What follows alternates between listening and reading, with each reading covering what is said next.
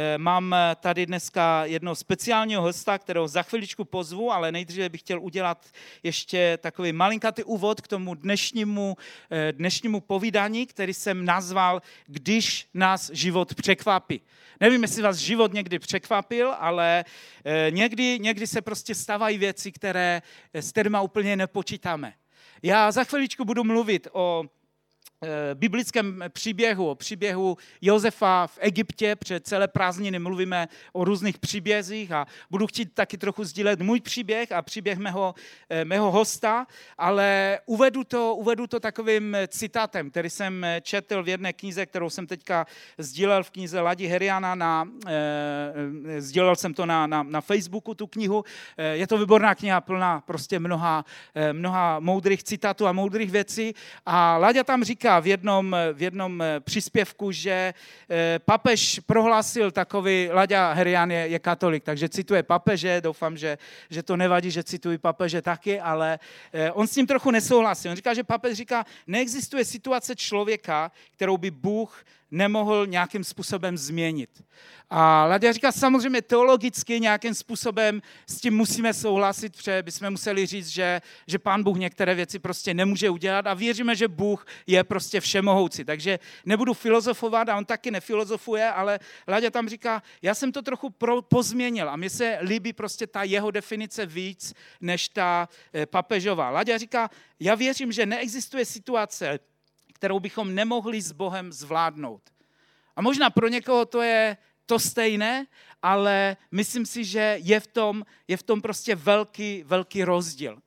Eh, víte, pro nás křesťany, já nevím, jak pokud nejste věřící a, a, a nějak koukáte na, na křesťanskou církev nebo na věřící lidi, jakým způsobem to téma, které dneska budu chtít otevřít, na vás bude působit, ale pro nás věřící lidi Pán Bůh je mnohdy Bohem požehnaní a já nechci říct, že není. Bůh se rozhodl nám žehnat, ale někdy nerozumíme úplně tomu, co požehnání je.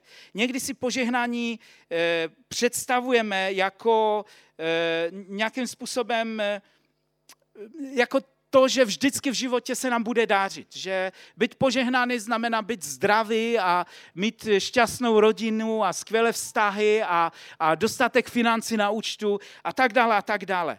Ale sami víme, že někdy život vypadá prostě jinak. A že někdy náš život může překvapit. A může nás překvapit chudobou. Může nás překvapit nemoci.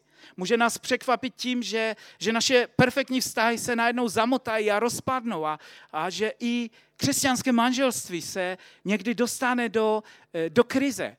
A jako křesťané nevždy si umíme s takovýma věcma poradit. A proto bych chtěl dneska to neúplně jednoduché téma otevřít a společně s vámi hledat. Hledat pravdu na, eh, možná na, na bolest, na, na věci, které nejsou, nejsou vždycky jednoduché a na to, jakým způsobem v těch situacích a v těch věcech můžeme najít Boha. Než pozvu svého hosta, tak bych ještě rád přečetl jedno slovo, které je napsané u proroka Izáše ve 43. kapitole a to bude takový můj úvod pro, pro to dnešní vyprávění těch našich společných příběhů. Prorok Izáš tam říká toto. Ale nyní toto pravý hospodin, jenž tě stvořil. Jakobe, a který tě sformoval Izraeli. Neboj se, neboť jsem tě vykoupil. Povolal jsem tě eh, tvým jménem, jsi můj. A teď poslouchejte. Když půjdeš přes vody, budu s tebou. A přes řeky nezalí tě. Když půjdeš ohněm, nespališ se a plamen tě nepo, nezažehne. Protože já, hospodin, jsem tvůj Bůh svatý Izraele, tvůj zachránce. Dal jsem jako vykupne za, te, za tebe Egypt, Kuš a Sebu jsem dal místo, místo tebe. Když přemýšlíte nad tím slovem, tak Bůh Izraeli na začátku říká, že mu požehnal a vlastně potvrzuje tu smlouvu s, s Jakobem, kterou dal Abrahamovi. Pokud znáte ten, ten starozákonní příběh, kdy Bůh si vybral Abrahama a vybral si izraelský národ jako, jako svůj vyvolený národ. A pan Bůh mu tady slibuje něco úžasného. Říká, hele, já jsem s tebou, já potvrzuji tu smlouvu. Ale v tom dalším verši mu neříká, nikdy nepůjdeš přes oheň Nikdy nepůjdeš přes vody, které by tě mohly zálit. Nikdy prostě nebudeš zažívat nic těžkého. On mu naopak říká, půjdeš přes oheň, ale ten oheň tě nespalí. Já tě skrze to provedu. Půjdeš skrze nějakou povodeň, ale neutopíš se. Půjdeš skrze těžké věci v životě, ale já budu s tebou. A to je to, je to co je co je silou na křesťanství, co je, co je klíčové v křesťanství a co někdy opomíme, na co někdy zapomínáme. Někdy prezentujeme křesťanskou víru jako takové náboženství prostě šťastných lidí, kterým se v životě pořád daří. A když náhodou nás pak život překvapí a stane se něco těžkého, přijde něco do naší rodiny nebo na, na, na našich blízkých, nebo nás se dotkne nějaká tragédie, tak nevíme, jakým způsobem se s tím vypořádat. A v mé pastorační praxi jsem nejednou zažil to, že lidé v takovém čase odpadali od Boha, ztraceli svoji víru, volali k Bohu a říkali, kde je Bůh, kde je Bůh protože mě nezachránil, protože mi nepomohl, protože najednou jsem musel procházet skrze oheň a skrze těžké věci. Chtěl bych, abychom skrze ty naše příběhy, které dneska budeme spolu vyprávět s mým hostem, abychom mohli se zamyslet nad tím, kde je Bůh, když to bolí. Nebo kde je Bůh, když nás někdy život překvapí věcma, které můžou být těžké. Já bych chtěl, kdybychom tady mohli přivítat mého vzácného hosta. Jsem strašně rád, že si udělal čas, přema eh, naprosto nabitý program. Je to člověk, kterého znám takřka eh, celý jeho život, nebo od, od, od jeho dětství. Poznali jsme se v církvi v Chomutově. Je jim Vašek Uher, kterou bych poprosil, kdyby tady mohl přijít, přijít za mnou a vy mu dejte pořádný potlesk, protože to nebylo jednoduché, aby se dneska tady k nám, k nám dostal. Můžeš tady někde zaparkovat, Vašku? Takže dobré ráno, dobré ráno. Stašku, děkuji za pozvání. Eh, tady to polož takhle. Je pravda, že Staška znám ještě z dob, kdy Štěpán tahal kačera a Honza neměl zuby ještě. Tak to je dlouhá doba. A ty se vozil ve vozíku, ale ne v tom invalidně možná, ne? Eh, Nebo Honzika možná. Honzika ne, ten byl tak malý, že, že jsem ho ještě nevozil.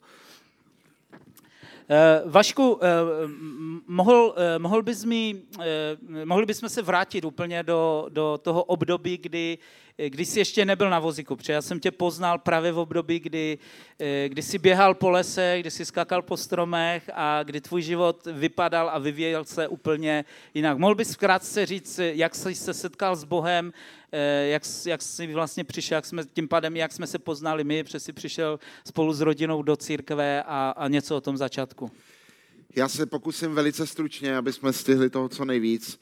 Eh, já jsem vlastně, můj brácha to je zajímavá věc, můj brácha je o pět let starší a je z nevěřící rodiny a já jsem o pět let mladší, já jsem už z věřící rodiny, protože v tom rozmezí táta se stal křesťanem a já už jsem byl vychováván v té křesťanské víře. Začali jsme chodit do sboru a když mě bylo 15 let nebo 14, tak nějak, tak jsme právě přišli do Chomutova, eh, do sboru, eh, kde byl pastorem Stašek.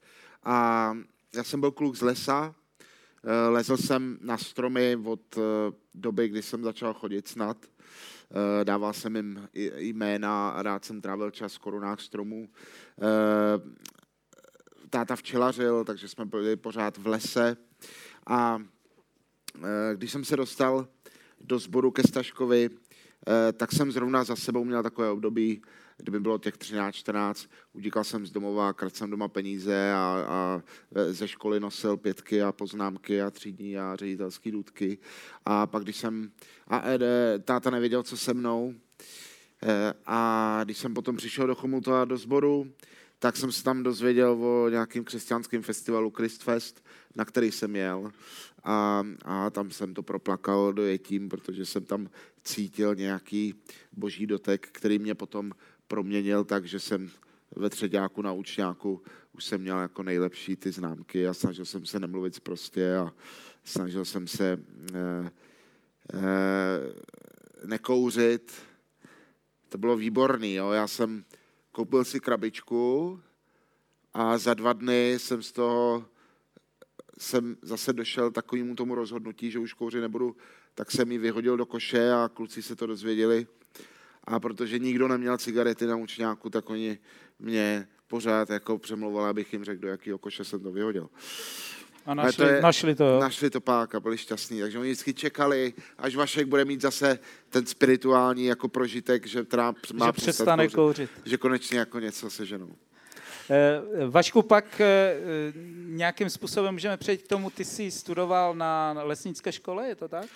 Učiliště, no, lesnický. Na, na Dřevorubcem jsem se učil. Takže chtěl si kácet ty stromy. Chtěl jsem kácet stromy, jako táta řezal s motorovou pilou, tak já chtěl taky. Jo.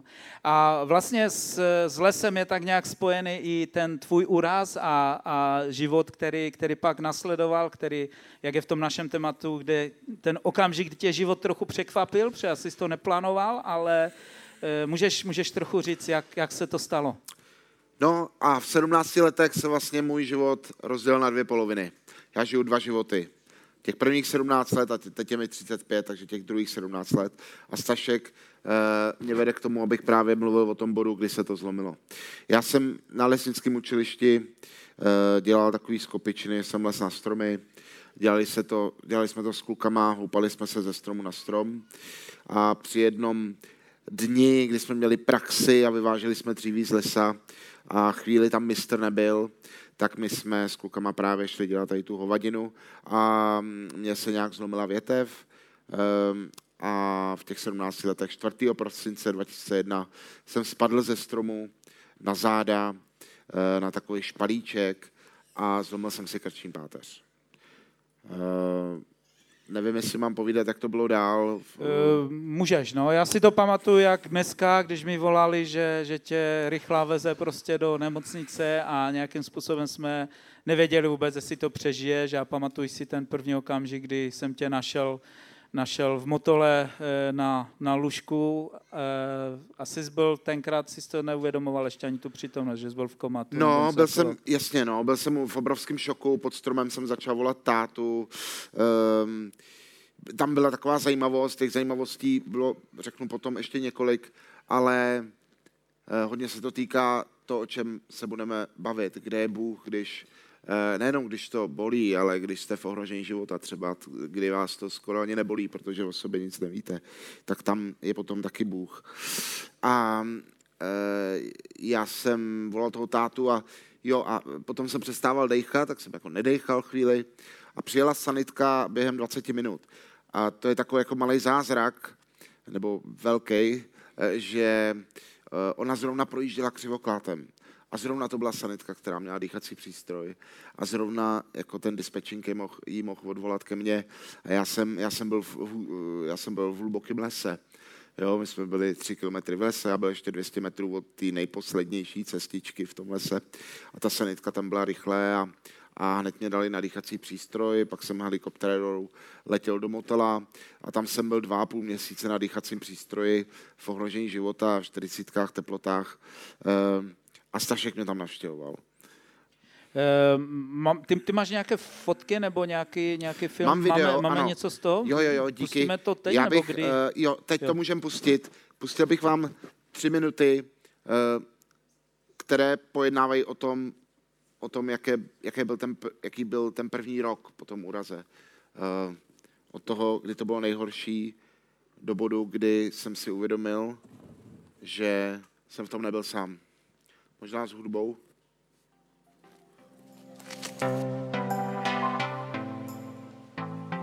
Jsou Vánoce na Áru.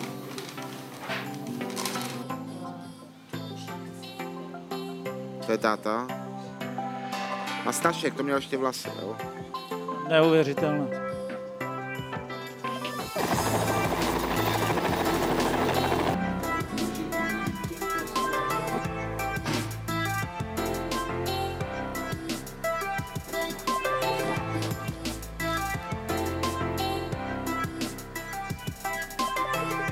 Stašek byl obrovský motor té, té modlitební podpory, takže on poslal tehdy dopis do všech sborů v České republice, církve apoštolské, s mým příběhem a za mnou jezdili lidi každý den na Áro, který jsem nikdy neviděl. Uh, modlili se tam za mě a mysleli na mě, uh, což mě hodně pozbuzovalo tehdy.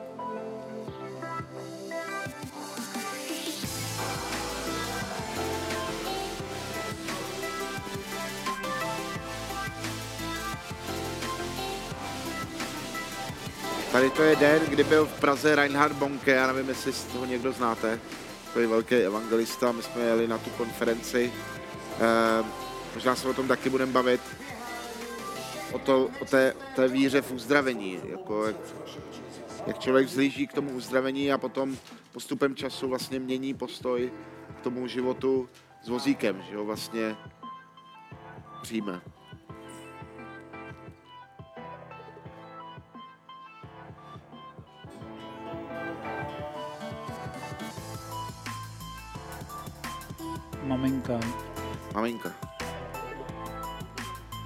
Je to nějaký evangelizační tým z Kanady, který byl tehdy v Klutově. Takovýhle schody jsme měli doma, 24 točitých schodů, takže mě museli také naši svážet dolů.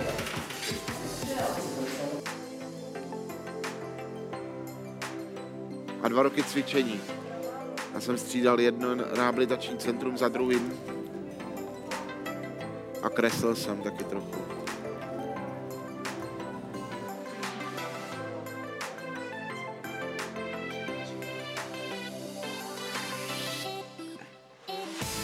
Tady sledujete ten rozdíl. to je v podstatě podstata toho, o čem si tady budeme povídat. Že pod tím stromem byla ta dlaň boží symbolicky. Jo, tak můžeme, můžeme možná přejít k tomu, jakým, jakým způsobem se, se, se vlastně jako věřící člověk srovnával s tou těžkou otázkou, prostě kde, kde byl Bůh, proč to Bůh dopustil a něco, co asi v takových situacích všichni, všichni řešíme. Eh, sam, samozřejmě, že ten, ten úvodní, ten, ten začátek pourazový byl hodně, eh, hodně pod vlivem právě té duchovní podpory, kdy jsme všichni vzlíželi k tomu, že velice brzy dojde k tomu, že pán Bůh mě uzdraví. Uh, takže já jsem ze začátku um, si možná nepokládal ani to, tolik tu otázku, proč se mi to stalo, protože jsem to nepovažoval za trvalý stav.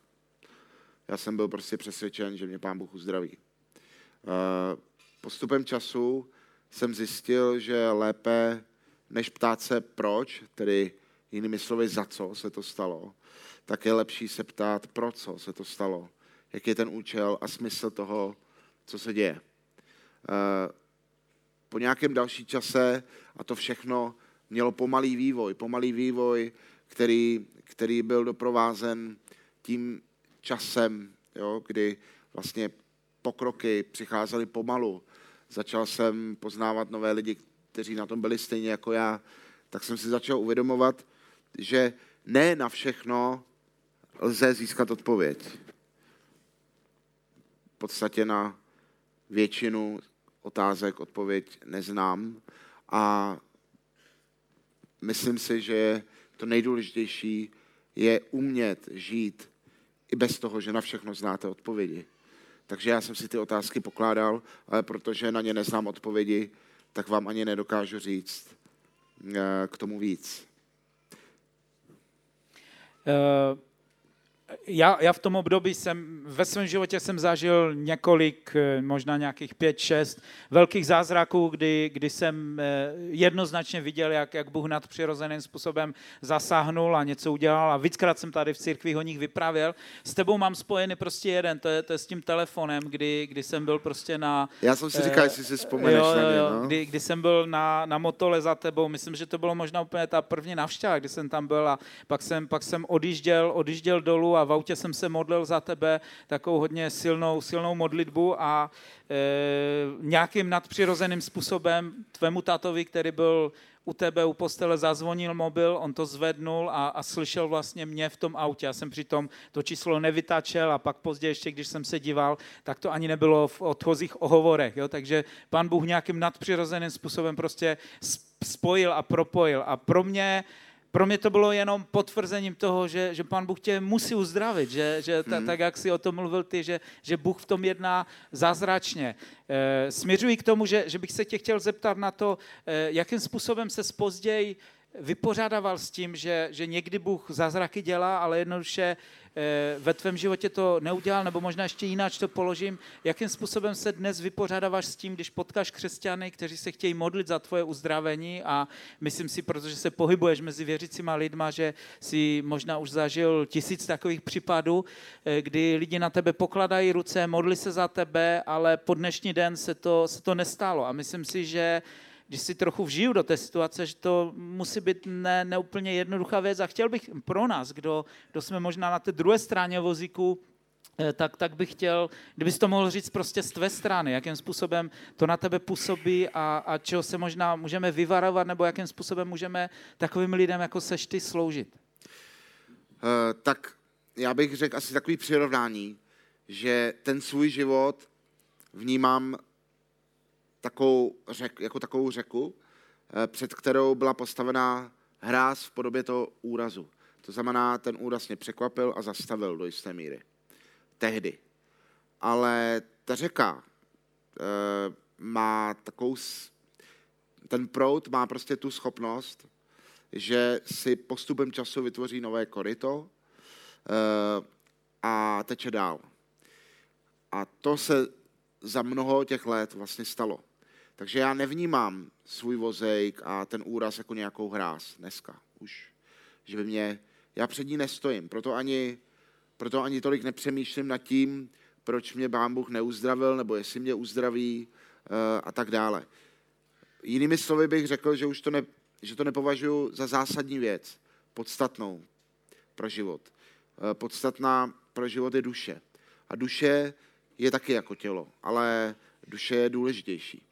Jo? A um, uzdravení, když se, to je dobrý stažku, že se na to ptáš. Já jsem včera jel z Valašska, kde jsme čtyři dny cestovali na elektrických vozících. A mož, no, možná tam pak, Štěpáne, můžeš postit ty fotky nějaký. Ty jsou jenom tak jako z toho, ze života, co tak jako dělám, tak tam něco třeba běží. No a tam jsme čtyři dny, tam jsme čtyři dny jezdili um, a když jsem se včera vracel, tak vedle mě byl takový kluk, si ke mně přisedl někde a, a za chvilku mi řekl, eh, zeptal se mě, jak se jmenuju, a řekl, že se stala neuvěřitelná věc, protože mu Ježíš právě řekl, že se mnou má mluvit. Tak jsem říkal, tak, tak jo. A, a on se za mě začal modlit, ale takovým vášnivým způsobem, který já úplně nezdílím. Jo? Já bych možná byl radši, kdyby se se mnou povídal a zajímal se o to, jaký jsem, co dělám, co mě, s čím třeba by mi mohl pomoct, nebo, nebo eh, nejde ani o pomoc, nebo to povídání. Čili eh, ty jsi se Stašku ptal na ty modlitby za uzdravení, jak je vnímám, tak já je neodmítám, já je neodmítám, ale vzhledem k tomu, že ta, to uzdravení není pro mě ta největší touha, byť se vám to může stát, zdát jako nesrozumitelný nebo nepochopitelný, to je pro mě třeba větší touha, aby mi pán Bůh stvořil uh, jiné srdce, jak se modlil David, protože mi jde spíš o tu duši, um, než o to tělo. Takže já ty modlitby neodmítám, vždycky za ně děkuju, uh, ale, ale možná více uvítám, když získám, no, já nevím, nové, nové zajímavé lidi, nové přátelé, než aby jsme trávili čas výhradně takhle.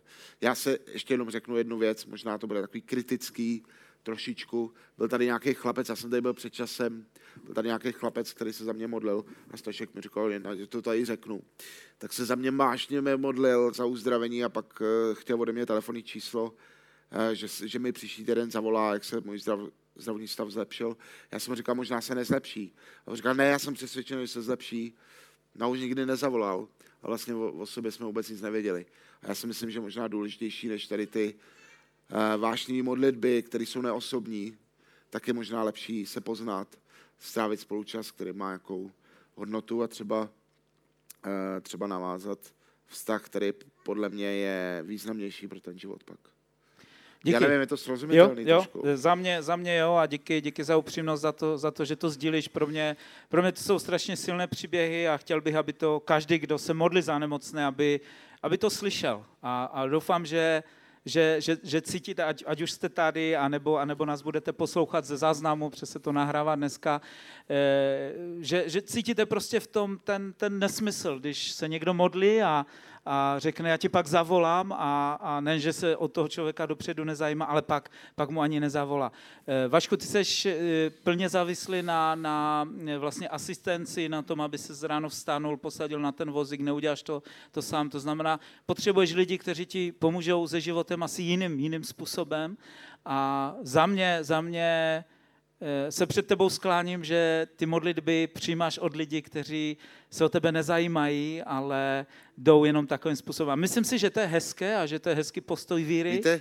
ale já bych, já bych někdy takové lidi poslal někde jo. a řekl bych, přijď ráno a pomoz mi se posadit na vozík, před to potřebuji mnohem víc a pak se možná můžeš se mnou prostě modlit za, za uzdravení. Víte, já, já řeknu jednu podstatnou myšlenku, jo, kterou je pro mě hodně jako významná. Já, já moderuju hodně, je to, je to vášeň pro mě a dělám pro Centrum Paraple, kde moderuju rozhovory se známýma osobnostmi, s Markem Ebenem, se Zdeňkem Svěrákem, s panem profesorem Pavkem. To jsou rozhovory, na které se připravují tři týdny třeba. Uh, vysocí intelektuálové. A pak ale jezdím třeba na Slapy, kde mi pomáhají asistenti, já jsem to Staškovi vyprávěl. Tam mi třeba pomáhá Kamil, který má možná IQ tak 60 a, a ta pomoc ráno na vozejka, utřít ten zadek, to je jediný, co on v tom životě třeba může dělat. A já se s ním bavím, ale se, své, se stejnou otevřeností, se stejným respektem, jako třeba s tím panem profesorem Pavkem. A to bych chtěl vás požádat, abyste byli taky takový. Proto neodmítám ty lidi, kteří se takhle za mě modlejí. Protože chápu jejich postoj, chápu, že tomu vášnivě věřej, že to je jejich víra, že to dělají s dobrým úmyslem. A já jim to nebu, já ne, za to nebudu odsuzovat, že to vidím jinak. Proto vy, když se bavíte s lidma ve svém okolí, v práci, v rodině, kteří jsou jiní než vy, jo, tak je mějte rádi takový, jaký jsou, zajímejte se o ně. A, a je, to, je to strašně důležitý, protože Bibli se píše, nesuďte, abyste nebyli souzeni. Jo? Jako Eh, celý to kázání nahoře, já jsem se ho vždycky čet, protože to byla jediná pasáž, u který jsem se vždycky rozplakal. Jo. Kázání nahoře a moje taková jako ten směr životní je, přečti si kázání nahoře a máš práci na celý život. Opravdu, tam jsou dva verše a, a máte jako dřinu na celý život. Jo, takže, takže jenom tady to jsem chtěl říct. Uh, ano. Jo. Eh, jedna z takových nejkrásnějších knih o uzdravení je, je pro mě kniha od Maheše Čavdy, jen, zázrak může, jen láska může způsobit zázrak. A eh, chci, chci na závěr tady toho, toho povídání nebo toho směru té otázky říct, že, že já, já sám stále věřím v uzdravení a, a pozbuzuji lidi k tomu, aby se modlili za, za nemocné. Ale Maheš krásně v té knize eh, prostě píše, že to, kde potřebujeme začít, je, je zájem, je láska. A on, on popisuje případ, kdy, příklad, kdy, kdy pracoval v nemocnici pro Eh, mentálně postižené děti a, a, a nosil a objímal ty děti ve své náruči a, a, a, přitom prostě se, se za ně modlil a, a pan Bůh tam začal prostě dělat, dělat eh, nějakým způsobem zázraky, ale mnohem víc bych vás chtěl všechny pozbudit, abychom přemýšleli prostě nad tím rozměrem lásky, aby jsme to spojili prostě s tou modlitbou a pak věřím, že, že to jsou věci, kde nás pan Bůh povede dál. Ale nechci tím, tím směrem dál, dalo by se dlouze povídat. Eh, chtěl bych to posunout k tomu, co, co teď děláš. Přesně myslím, že, že to je trochu to, kde to korito té tvé životní hmm. řeky se, se vymlelo, nebo jak to mám jo, říct, jo. jo? Eh, kudy ta voda teče, teče dál a, a kde, kde tě vlastně díky tomu úrazu pan Bůh přivedl. Protože kdyby se nestal, že tak někde s motorovou pilou dneska běháš po lese a kasíš zřejmě stromy, a, ale, ale dneska tvůj život vypadá jinak. No, to je taky taková podstatná myšlenka, kterou jsem tady chtěl říct. Eh, vyslyšené modlitby. Já jsem říkal v průběhu toho videa, že eh, Stašek právě vyvolal tu modlitební podporu a hodně lidí za mnou jezdilo. To nebylo jediný, oni taky eh, v, na křesťanské vlně Plzně, že český rozhlas, Plzeň, tak tam mi psali stovky lidí prostě pohledy, dopisy a že se za mě modlej. A já prostě z dnešního úhlu pohledu po těch 17 letech na svém životě jako vnímám, že, že pán Bůh tehdy ty modlitby jako uh, vyslyšel. On si, jo, já sice to tělo mám stále ne, nepohyblivé do značné míry, ale já vnímám, že mě ten pán Bůh neopustil. Já jsem nikdy neměl vizitku, nikdy jsem se nikdy nenabít, jo, nikdy. A, a stejně jsem se dostal k takovým věcem, uh, člověk by řekl náhoda, ale jak říkal můj starý dobrý tatínek, uh, cituji, nic není náhoda, jen ty souvislosti se člověk musí učit vnímat, že nic není náhoda a pak zjistí, že ho někdo miluje. Pán Bůh. A já dělám pro Centrum Paraplé, tam moderuju ty rozhovory s těmi osobnostmi. Potom eh, tím, že jsem tady moderoval, tak si mě začali zvát na různé jako plesy a hodně vlastně pracuji v té komunitě tělesně handicapovaných. Poznal jsem jich stovky a, a hodně skrz to moderování. Potom vlastně vedu Českou federaci Powerchair Hockey. Powerchair Hockey je jediný kolektivní sport pro lidi, kteří jsou na tom pohybově nejhůř. Eh, je to florbal, když to zjednoduším, hrajou tam třeba i lidi, kteří jsou na dýchacím přístroji, hýbou jenom hlavou a můžou hrát, protože prostě ta hra je tak uspůsobená, že hrajou tím vozíkem v rychlosti obrovské. E, takže vedu celou tu federaci, Českou ligu, Českou reprezentaci. Odsud jedu teď na Czech Open, kde máme exibici a budeme tam prezentovat českou reprezentaci. No hodně cestuju, to jsou ty cestovatelské projekty, který jsem udělal Electric Eccentric, eh, kde vlastně to je takový čundr na elektrických vozících, takže vlastně eh, tam máme taky úžasné příběhy, kdy eh, lidi ve 30 letech třeba kvůli tomu, že mají ten elektrický vozík, tak nikdy nemohli třeba spát pod čirákem nebo ve stanu, nebo se koupat prostě při západu slunce v rybníce, tak to, to my děláme, aby to mohli zažít. Takže uh, já se snažím, vlastně ta víra pro mě se stala už ne tolik tím slovem, jako tehdy v těch 15 letech jsem měl taky ruce nad hlavou a modlil se v jazycích a, a, za, a každý bych evangelizoval na potkání. Dneska je pro mě víra určitý životní směr, uh, určitý postoj k lidem. Jo? A nemusí to být vždycky spojený s tou obrovskou emocí, že to cítíš. Jako, jo? Tak to prostě být nemusí. Jo, no. Uh, napsal si dvě knihy, tuším? Nebo Napsal něco, jsem knížku, takového? ona tam byla, jmenuje se Zalitý kaktus. Tam, ho, tam je o tom životě, no, jaký žiju. No. A pak uh, knížku rozhovorů s hmm. lidmi, kteří jako... Tady náhodou nemáš na prodej? Já je nemám, tako, tady nemáš. na prodej. kde, no, kde, kde můžeme v knihu Oni jsou někde? na internetu, když dáte zalitý kaktus, ne zelený kaktus, lidi mi vždycky říkají, jsi napsal zelený kaktus. Ne, zalitý a, a je to v Luxoru, myslím, že má ještě na hlaváku mají dvě. Super. Takže kdo budete chtít, kdo jste ještě neměli, protože já jsem jich tady spoustu rozdal asi před třemi lety, eh, když to, kdy to vyšlo, ale pokud ji nemáte, tak eh, určitě si můžete Vaškou knižku koupit. Eh, Vašku, čas nám běží, tak pomalu budeme muset končit. Je, je něco, co bys chtěl ještě na závěr nám, nám všem říct, nějaké, nějaké poselství, vzkaz? To já víte, no, poselství je to, že, že právě žádný nemám, protože, protože já jsem se naučil žít bez těch odpovědí, že, že prostě nemusím všechno jako vědět a důležitý, co chci říct, je, že každý z nás je jiný, každý z nás je jiný a že bychom měli pracovat s těmi kartami, které nám byly jako rozdány, co nám dal pán Bůh do vínku a s tím pracovat. Nebejt jako ten druhý, jako se snažit, jo? že Stašek káže, tak všichni bychom taky jako chtěli kázat.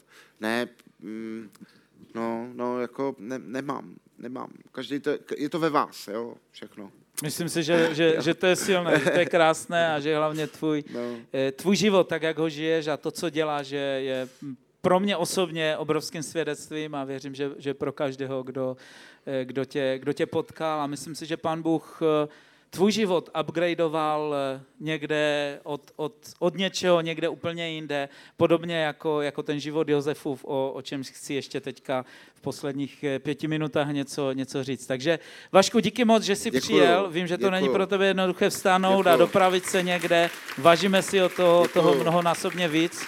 Já tě svliknu z toho a a určitě pokud eh, budete mít díky. Pokud budete mít chuť, tak eh, můžete, můžete s Vaškem ještě po, po bohoslužbě. Eh, eh, zůstaneš tady nebo pospícháš? Zůstaneš, super. Takže budete mít ještě možnost s Vaškem si osobně, osobně popovídat a možná se zajímat i o to, jak, jak v té komunitě vy můžete sloužit pře spoustu těch akcí, jako, jako je ten, ten výlet prostě na, na ten čunder na, na električácích, který trvá, myslím, týden, se neobejde bez, bez asistenci zdravých lidí, kteří můžou pomoct a my myslím si, že, že to jsou ty příběhy, kdy, kdy můžeme život sdílet, kdy si můžeme povídat s něma a věřím, že uprostřed toho je pak prostor pro spoustu modliteb a, a jiných věcí. Ale jak jsem říkal, chci, chci popojit dál do toho biblického příběhu, protože vždycky sdílíme příběh někoho, někoho z nás, ale zároveň mluvíme o, o biblických příbězích. A ten biblický příběh je příběh Josefa. Eh, Josefa, který zachránil Izrael, který byl eh, snad druhým pokráli v Egyptě. Pokud jej neznáte, tak si přečtěte Genesis, tuším někde od 45. kapitoly. Eh, Josef se narodil jako druhý nej, nejmladší, druhý od spoda, jakoby nejmladší Jakobův syn a byl, byl člověkem, který od mládí měl obrovské sny, který si představoval nějakým způsobem život. Doslovně se mu zdálo o jeho budoucnosti, že, že se mu jeho rodina bude klánět, že, že bude významným člověkem a on jako dítě sdílel ty sny. Ale ty sny, když je sdílel se svou rodinou a se svými brachy, tak vlastně způsobili opak. A jeho život se začal odvět velmi negativním způsobem. Jeho brachové ho prodali jako, jako otroka do Egypta. Eh, svému otci lhali, že ho někde roztrhala draha, dravá zvěř. Eh, když se dostal do Egypta, tak se vypracoval a dostal se pak jako otrok na Potifarův dvůr, což byl takový eh, jeden, jeden z hlavních poddaných faraonových a tam se měl docela dobře až do doby, kdy ta Potifarova žena vlastně lhala svému manželovi o něm, protože ona s ním chtěla spát a Josef to odmítnul, eh, tak, tak na něho nalhala, že ji on chtěl znasilnit a vlastně udělala podvod na ně a ten podvod způsobil to, že se dostal do vězení. A v tom vězení pak prostě žije a, a doslova tam hníje leta zapomenutý a myslím si, že v tom období přemýšlel nad, tě, nad těmi sny.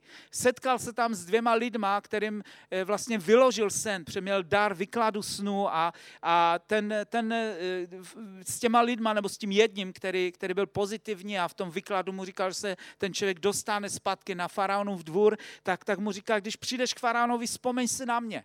Ale ten člověk znova, když se dostal na faraonův dvůr, tak zapomněl na něho a Josef dál zůstává vlastně ve vězení a roky prostě běží. A to je, to je pro mě synonymum. Nemám dost, dostatek času, abych, abych mluvil o všech těch věcech, ale to je pro mě takové synonymum toho, o čem dneska mluvíme. Že někdy se život zkomplikuje a vyvíjí se jinak, než jsme si ho naplánovali. Víte, Vašek neplánoval svůj život, když se narodil a když jsme se potkali eh, v tom, v tom zmíněném Chomutově, tak si neplánoval elektrický vozík. Já jsem si mnohé věci v životě neplánoval. Vy možná, nebo někdo, kdo nás poslouchá ze záznamu, tak jste si neplánovali věci, které, které později do života přišly. Ale to, podstatné a klíčové, o čem chci mluvit, je, že když my máme naplánované jenom jedno východisko, z té naší situace. To znamená takové to, to, že Bůh mě přece musí požehnat a musí se mi dařit v tom, pože, v tom podnikání. To, že Bůh musí zachránit moje manželství nebo moje vztahy. To, že Bůh mě musí uzdravit a přece budu chodit, přece nebudu prostě na, na, na voziku. Tak můžeme uvíznout a bohužel stále ve své pastorační praxi se potkávám s lidmi, kteří v tom uvízli, kteří, kteří jednoduše vidí jenom jedno východisko a zlobí se na Boha, jsou v depresích, jsou, jsou zahořklí a když bych to řekl tím josefovským příběhem, tak sedí ve vězení a nadávají na celý svět a nadávají na Boha, protože nenaplnil jejich očekávání. Namísto toho je tady ten příběh Váška, příběh ještě z mého života, který chci na závěr, na závěr taky na chvíli sdílet. Jsou to příběhy, které, které nás vedou v tom, že někdy náš život může překvapit. Ale když se naučíme, jakým způsobem s tím pracovat, tak to můžeme velmi dobře zvládnout. Přečtu vám ještě na závěr Josefova příběhu dva verše z Genesis ze 45. kapitoly, kde Josef vlastně mluví ke svým bratřím, když později se s ním setkal, protože Josef na závěr se dostal na, na zázračným způsobem vlastně na eh, faraonův dvůr a, a byl, byl v podstatě druhým po faraonovi a zachránil před hladomorem celý tehdejší svět. A když pak ti jeho brachové tam přišli a on se jim dal poznat, tak jim říká toto. A říká jim, a teď se netrápte, a nehněvejte se na sebe, že jste mě sem prodali, neboť Bůh mě poslal před vámi pro zachování života. A pak od sedmého verše Bůh mě poslal před vámi, aby zajistil váš ostatek na zemi, aby vás zachoval při životě pro velké vysvobození. Nyní tedy ne vy jste mě sem poslali, nebož Bůh. On mě učinil otcem faraonovi, panem celého jeho domu a vládcem celé eh, egyptské země. Chci, chci podotknout jednu věc, kterou možná někdy v tom nevidíme. Ti brachové ho prostě prodali do Egypta jako otroka. Oni to udělali. To byl fakt, to, to, to byla prostě věc, kterou se v Biblii dočtete. Ale Jozef tady jim říká a říká, ne vy jste to udělali, ale Bůh to udělal, protože Bůh mě tady poslal proto, protože měl se mnou vlastně plán.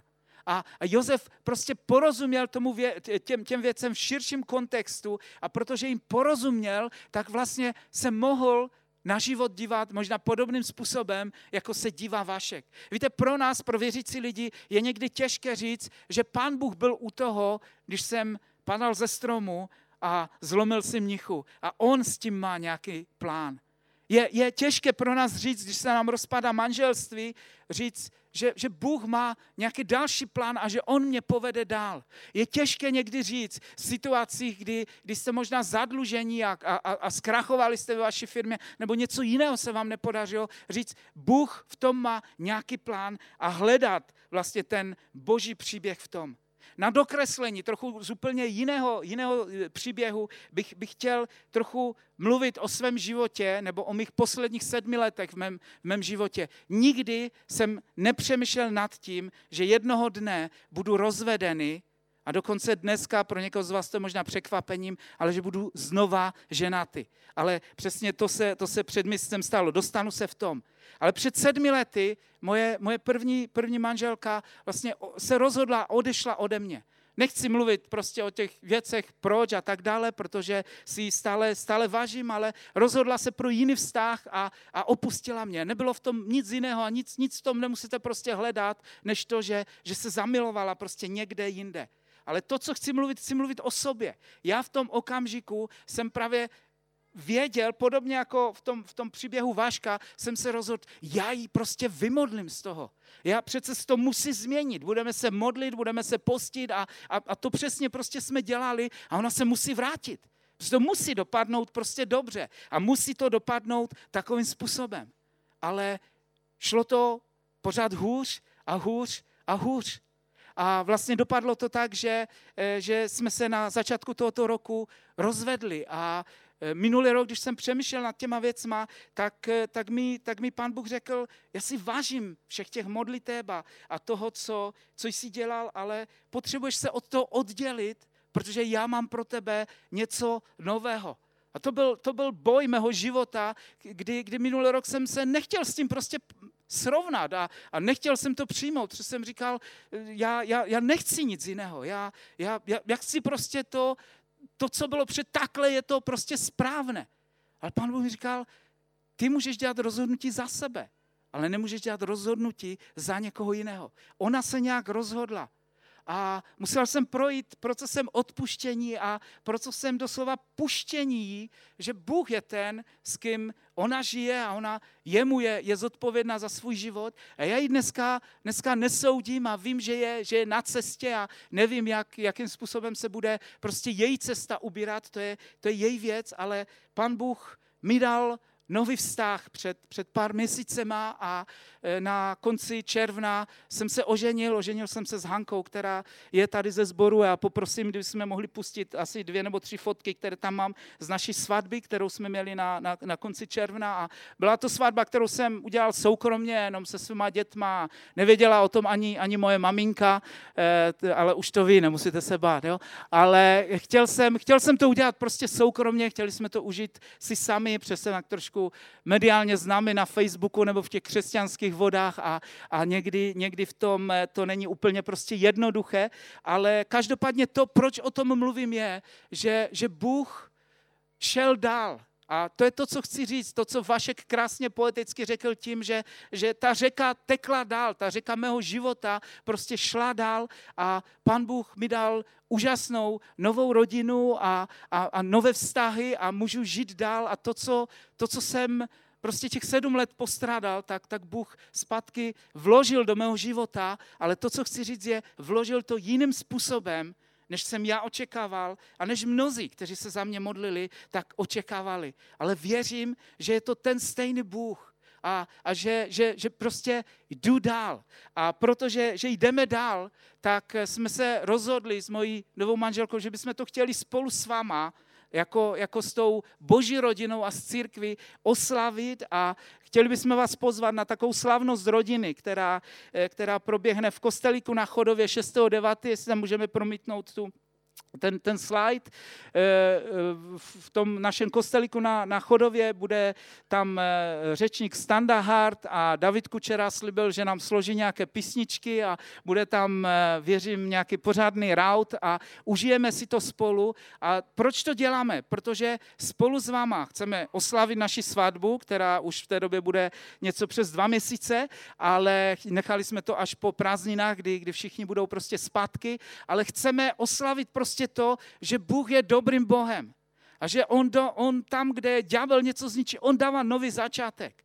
A já jsem dneska Bohu vděčný za to, že e, můžu mít novou rodinu, že můžu znova milovat, že můžu být milován a že společně můžeme jít dál. E, vím, že pro někoho z vás, kdo pocházíte z tradiční křesťanské rodiny, e, to může být zvláštní a, a Eh, možná máte spoustu otázek, na které nestihnu vám všem odpovědět eh, dneska během toho kázání, ale pokud eh, si najdete čas, tak rád s váma strávím nějaký čas, ať už tady během bohoslužby, nebo si můžeme dát někde nějaké kafe, nějaký oběd a rád vám vysvětlím můj, můj pohled na, na ty věci a to, jakým způsobem mě Pán Bůh skrze těch posledních sedm let vedl. Ale proč, proč o tom mluvím, je stále, je stále prostě ten příběh. Ten příběh, kdy náš život překvapí. Mě život překvapil a já e, jsem byl v naprostém šoku ze všech e, postojů mojí, mojí prostě bývalé manželky a ženy a to, že se rozhodla prostě jít nějakým prostě jiným, jiným způsobem v životě a musel jsem se s tím srovnat a musel jsem uprostřed toho potkat Boha. Mohlo to dopadnout úplně jinak. Mohlo to dopadnout tak, že e, já nevím, že, že bych začal možná mlátit svoji manželku, nebo byl nějakým nasilníkem, nebo Eh, já nevím, co, co všechno prostě chlapi dokážou v takové situaci vymyslet. Eh, mohl jsem a, a měl jsem pár chlapů, kteří mají pořádné svaly a říkali, pojď a zmlatíme prostě toho, toho druhého parchanta, jo, toho, toho chlapa, který se do toho, do toho nam, namontoval a mohli jsme mu rozbit hubu, mohli jsme mu vymlatit pár zubů, ale myslím si, že to, že to prostě, že, že cítíte, že to prostě neřeší, že to není řešení. A já jsem Boha našel v těch věcech, jinde a jiným způsobem. Eh, nepředpokládal jsem stejně jako Josef v Egyptě, že ten příběh dospěje k tomu okamžiku, který chci oslavit, toho 6. 6. září na, na chodově, že, že, že budu mít nový vztah a že půjdu dál, ale chci vám říct, že Pán Bůh je úžasným Bohem a dělá dobré, dobré věci. Eh, chci na závěr úplně říct dvě, tři myšlenky, jakým způsobem jednat v situací, kde nás život překvapí. Ta první věc, kterou chci říct, je přijmi, že jsi v božích rukou. Ať tvůj život vypadá, jak vypadá. Já jsem se musel naučit v té situaci, že Bůh o tom ví a že se mu nic nevymklo z jeho rukou, že jsem v jeho rukou a že on mě stále vede, že on sedí na trůnu, že on to má pod svojí kontrolou. Musel jsem tu situaci předat Bohu. To znamená, nestarej se nad tím a nepřemýšlej nad tím, jak to dopadne. Budu uzdravený, nebudu uzdravený, zachrání se to moje firma nebo moje manželství nebo cokoliv jiného, prostě s čím bojuješ nebo ne. Předej, vydej to Bohu. Vydání Bohu. Když jsem se vydal Bohu, tak obrovským způsobem se mi ulevilo. Když jsem vydal prostě tu věc Bohu a pochopil jsem, že já to nevymodlím, že já to nezachráním. Já můžu změnit svůj život, ale nemůžu změnit druhého člověka. Pokud chci měnit druhého člověka, i když to chci dělat skrze modlitbu, tak je to manipulace, je to čarodějnictví a Bůh nikdy prostě nebude znasilňovat vůli druhého člověka vždycky prostě respektuje to rozhodnutí někoho, někoho druhého. To znamená, vydal jsem tu věc Bohu. Vydej tu věc Bohu. Líbí se mi v Žalmu 42, co píše David, kde říká, proč je tak sklesla má duše, proč si ve mně tak rozrušena, jen čekej na Boha, vždyť mu budu znova vzdávat chválu za spasu své přítomnosti. Můj Bože, duše je ve mně tak sklesla a tak na tebe vzpomínám. Ta druhá věc, kterou chci říct, je buď upřímný. Mně se líbí tady v tom žálmu, že David je upřímný a říká, bože, já mám depresi z toho. Já jsem mnohokrát během těch posledních sedmi let doslova plakal před Bohem a říkal jsem, já jsem v depce, já nevím, jak to dopadne, já nevím, jak to změnit. Jo, myslím si, že, že, že deprese je v situaci, kdy vlastně nevíte, kdy chcete něco změnit, ale nemůžete to změnit. Buď to může být nemoc, nebo to může být to, že někdo jiný se rozhodne nějak jinak a, a vy, vy ty věci prostě nemůžete změnit, nebo cokoliv prostě jiného. To znamená, v té situaci buď upřímný před Bohem. Neboj se mu říct prostě, je to tak a tak, takhle se cítím. David to dělal. Někdy to je proti takovému tomu našemu křesťanskému, že musím pořád vyznávat, že jsem šťastný a že jsem zdravý a že jsem nad vším a, a někdy si představujeme, že víra prostě je to, že pořád prostě vyznávám něco pozitivního. Víra může být velmi depresivní někdy. Nebo David minimálně ji tady takhle prezentuje. A on říká, moje duše je sklesla. Ale dál, když si budete číst ten žálm, tak on říká, ale já v tom všem prostě spolehám na tebe.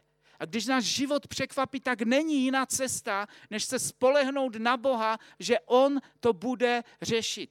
Nebylo to krátké období, bylo to sedm let, které, které, které jsem prostě prošel od, od toho okamžiku, prostě, když mluvím o tom mém manželství. Vašek ušel nějakých sedmnáct let, nebo kolik, kolik říkal, kdy, kdy je na vozíku. To znamená, je to cesta, kdy, kdy hledáme Boha, kdy jdeme prostě spolu s ním. Ale když spolehneme na něj a jsme upřímní před Bohem, tak já věřím, že On nám ukáže další cestu, to, co On může dělat. Třetí věc, kterou chci říct, Bůh je s tebou a je dobrým Bohem. Nikdy se nenech přesvědčit, že proto, že se tobě stalo to a to, tak Bůh na tebe zapomněl, nebo Bůh je špatným Bohem, Bůh je zlým Bohem, nebo cokoliv jiného. Vždycky jsem si udržoval ten postoj a uprostřed všech těch svých depek a depresí jsem věřil a vyznaval jsem jednu věc. Nevěděl jsem, jak to dopadne ale věděl jsem, že Bůh je dobrým Bohem. A říkal jsem, Bohu, ty mě skrze ten oheň provedeš a já věřím, že mě to nespálí. Ty mě provedeš skrze tuto povodeň, ale já věřím, že se neutopím. A tak dále, a tak dále. Bůh je s tebou, miluje tě a je dobrým Bohem. A poslední věc, naplň svůj život chválou. To, co mi nejvíc pomáhalo v těch situacích, bylo, že jsem si pouštěl chvály. Nevždy jsem byl v stavu, kde jsem byl schopen já chválit, ale pustil jsem si, když jsem byl sám doma, a častokrát jsem byl sám doma, když, když byli eh, kluci v práci nebo, nebo ve škole, tak jsem to vosolil, voroštoval a ten svůj byt jsem naplnil pořádnou chválou.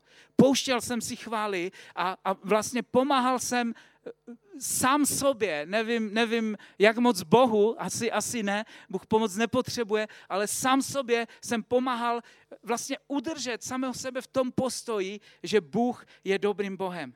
Další žálm, který, který mi obrovským způsobem v té době pomáhal, je žálm 34, kde na začátku je napsané, že ten žálm David napsal v době, kdy ho jeho vlastní syn vyhnal do vyhnanství a kdy mu chtěl převzít království. A on tam začíná ten žán tím, že říká, v každém čase budu dobrořečit hospodinu.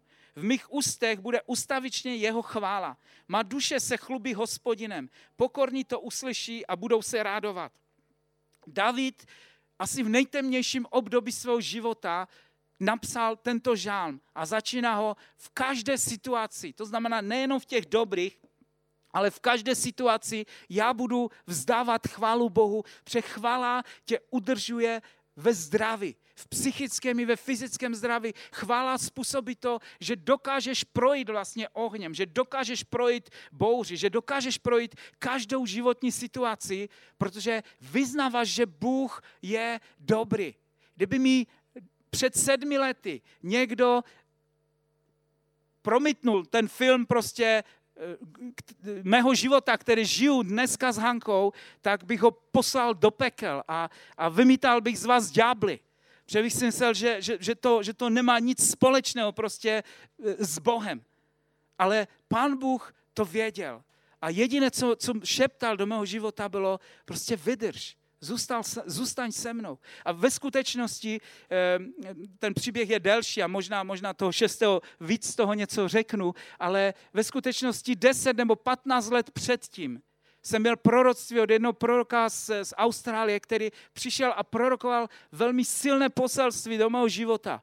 A on mi tenkrát řekl, že přijde situace v mém životě, kdy můj nejbližší přítel mě zradí a opustí. A, a bylo tam mnoho detailů, které, které naprosto seděly prostě do té situace. A, a v tom proroctví prostě zaznělo, že mám zůstat věrný a že Bůh tu situaci prostě vyřeší a že On ji naplní, pokud mu dám prostor a nemám udělat nějakou hloupost. V té době, to bylo na, na setkání pastorů, kde byli další lidi, tak mnozí chodili za mnou a říkali mi, kdo je ten přítel, kdo tě má zradit. Jo? A vymýšleli různé prostě teorie, který pastor to je, který mě zradí a, a tak dále. A, a, a já jsem říkal, nic, já, já, já prostě to nemůžu takhle přijmout, já, já nevím. Až se to stane prostě, tak to, tak to uvidím uvidíme, ale já nebudu podezírat někoho, kdo mi je blízký, že teďka mě chce zradit a že mě chce podvést. A jednoduše jsem to dal do šuplíku, založil jsem to, měl jsem to vytištěné, schoval jsem to proroctví. Deset let asi potom když, když jsem prožíval to, co jsem prožíval před sedmi lety, když jsem prostě zjistil, že, že zřejmě prostě jsem, jsem sám bez, bez manželky a, a byl jsem v té nejhlubší depresi, tak jsem jednou v kanceláři se modlil a takhle jsem otevřel šuplík a nevím, jakým způsobem, možná jsem předtím tam něco hledal, ale ten papír s tím prorockým slovem jsem měl nahoře. Já jsem ho takhle vzal, začal jsem ho číst a najednou mi slzy začaly téct, protože jsem věděl, že Bůh deset let tomu už o tom věděl a věděl každý detail, věděl každou věc prostě o tom a že jemu se nic nevymklo z rukou. Přátelé, to poselství, které mám dneska, je silné, je radikální. Pro někoho z vás možná to, to že, že váš pastor se znova oženil, může být, může být těžké, ale prosím vás, prostě snažte se to nějakým způsobem pochopit a, a, a zvládnout spolu se mnou. Ale to, co chci prostě říct, je, že Bůh je nad tím vším, že On rozumí o tvé situaci, On ví o tobě. Možná někdo z vás to kázání dneska ani nepotřebuje, ale možná Bůh podobným způsobem, když za 10, za 15 let budeš procházet něčím těžkým v životě, tak náhodným způsobem někde na internetu, na netu najdeš záznam z toho dnešního rána a pustíš si ho a budeš vědět, že Bůh už deset let tomu věděl o tom, čím budeš procházet a co zažiješ ve svém životě, protože On je dobrým Bohem a On je milujícím tátou, který tě miluje ještě mnohem víc, v situacích, kdy procházíš něčím těžkým, než v těch dobrých situacích. Je škoda, že my jako věřící lidé někdy máme pocit, že Bůh nás miluje jenom tenkrát, když se nám daří dobře. Když, když to vychází podle toho našeho plánu, který máme. Když, když jednoduše jsme zdraví a jsme požehnáni finančně a, a, a daří se nám ve vztazích a tak dále. Ale zapomínáme na to, že to, kdy On nás nese ve své náručí, tak to je právě v okamžiku, kdy možná prožíváš ve vztazích něco těžkého, kdy, kdy, kdy krachuje tvoje firma, kdy, kdy tvoje zdraví prochází nějakýma turbulencema, velkýma otřesama, kdy, kdy, kdy prožíváš prostě věci, které, které budou těžké a složité pro tebe. Chci se modlit o to na závěr, aby Pán Bůh nám pomohl to dnešní poselství, které nebylo úplně jednoduché, ale aby nám pomohl ho uchopit. A poprosím kapelu, kdyby už mohla přijít na podium, protože zaspíváme poslední píseň a pak půjdeme na kafe a půjdeme domů. Ale chci se modlit za nás, kdo jsme tady a za každého, kdo nás bude poslouchat ze záznamu, kdo potřebuje slyšet to, o čem jsme dneska s Vaškem tady mluvili na tomto místě. Kdo potřebuje zažít Boha nebo setkat se s ním, a odevzdat mu svůj život, odevzdat mu nějakou situaci a jednoduše skočit Bohu do jeho náruče, protože o tom je důvěra. O tom je důvěra. A ten zápas toho, že ty to chceš vyřešit a že ty máš pocit, že to musíš zachránit, vymodlit, změnit, udělat, je velmi silný. My bojujeme v těch věcech o, o ten náš způsob, o to, jak my bychom to chtěli vyřešit. Ale Pán Bůh ti říká, já to chci udělat svým způsobem. Čekej na mě, čekej na mě. Pane Bože, já se modlím dneska ráno za každého z nás, kdo teďka prochází nějakou těžkou životní situaci, aby si nám pomohl, aby jsme mohli odevzdat tu situaci tobě, aby jsme mohli čekat na tebe. Aby jsme mohli čekat na ten tvůj čas, na to, co ty chceš dělat, na tvůj okamžik. Pane, nauč nás trpělivosti. Pokud procházíme nějakým vězením našeho života, kdy zaslíbení a věci, které jsou před náma, tak, tak jsou nenaplněné a my máme pocit, že náš život jde úplně opačným směrem. Nauč nás trpělivosti, nauč nás to, aby jsme mohli přijmout tu naši cestu, že je to tvoje cesta a že ty uprostřed těch nejtěžších věcí nás něco učíš a jdeš tam s náma, objímáš nás, držíš nás ve své náruči. Já ti děkuji, Bože, za příběh Vaška. Já ti děkuji za, za silu, kterou si dal mě projít tím, čím jsem prošel. A děkuji ti za každého z nás, kdo jsme tady a kdo jsme v minulosti prošli nějakýma podobnýma věcma. Já se modlím o to, ať jsme vzorem a příkladem pro každého, kdo půjde po té cestě za náma. Ať můžeme vidět, že ty jsi Bohem, který jde s náma uprostřed ohnivé pece který jde s náma uprostřed té největší bouře, který jde s náma v každé životní situaci a který nás nikdy neopustí. Ale v každé situaci se můžeme setkat s tebou. Díky ti, Ježíši. Žehnám vám božím pokojem. Žehnám vám, ať můžete projít každou bouři. Ať můžete projít čímkoliv, co, co život přinese. Ať můžete projít vítězně ať to dnešní poselství je povzbuzením pro vás a pro každého dalšího, kdo potřebuje slyšet. Díky, díky, že jste tady byli s náma. Postavme se, budeme zpívat poslední píseň a pak už se tady nebudu vracet, ale bohoslužba bude ukončena a půjdeme, půjdeme na kafe. Díky moc.